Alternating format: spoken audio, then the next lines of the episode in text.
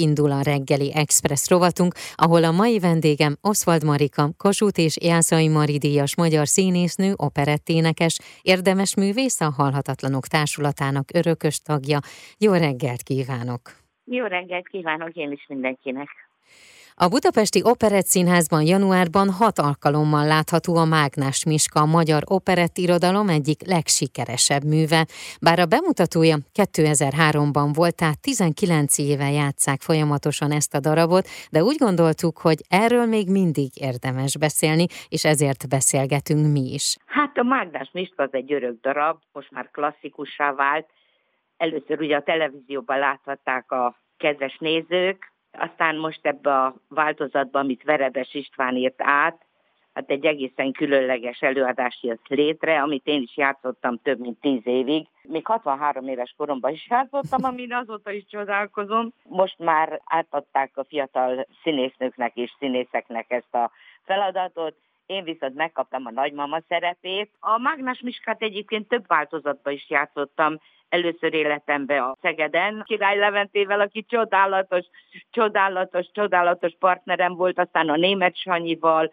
Az egész életemet végig lengte ez a darab, mondhatni. Végig játszottam a, pályán folyamán, Szolnoki Tibival is egy alkalommal, különböző rendezésekben, úgyhogy az én életemben ez a Mágnás Mist, ez egy nagyon jelentős dolog és egy csodálatos szerep, a Marcsa is, uh-huh. és a nagymama is, amit most játszom. A Zsorzsi nagymama, igen. Igen. Miért olyan névszerű ez a darab? Meg lehet ezt fogalmazni? Nagy operetteket játszunk. Ez pedig alapjában véve egy népszínműnek mondható, nagyon-nagyon klasszikus jó zenével, tele humorral, tele viccel, olyan dolgokat mutat meg, ami, ami a nagy operettekben nem annyira van. Az egy ilyen felsőbbrendű, ilyen tulajdonképpen ilyen nemes dolgokat mutat be. Itt pedig egy picit alpári az összes jelenet, amit a Marcsa meg a, a Miska játszik, tehát olyan mai, uh-huh. olyan nagyon mai. És ahogy most megvan írva, hát az valami zseniális. Szerintem biztos, hogy mindenki fel tud idézni egy-egy olyan dalt, amely ebben a műben szerepel, de van-e esetleg kedvenc?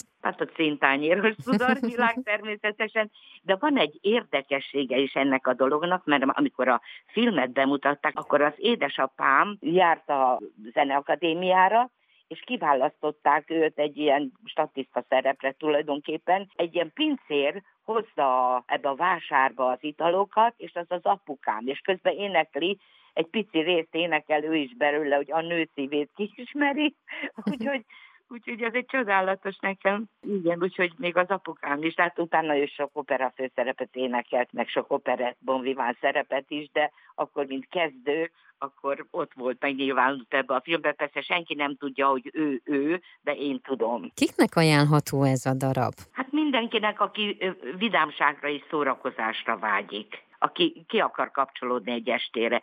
Egyszer képzeld el, a főszabásznőnk, amikor mentem föl ruhát próbálni, akkor azt mondta, hogy Marika, képzeld el, tegnap kaptunk két jegyet az előadásra, a színháztól megnéztük, hazamentünk, csőtörés volt, és nem érdekelt. Úgyhogy annyira, annyira földobta őket ez az előadás, és azt szerintem a többi nézőt is.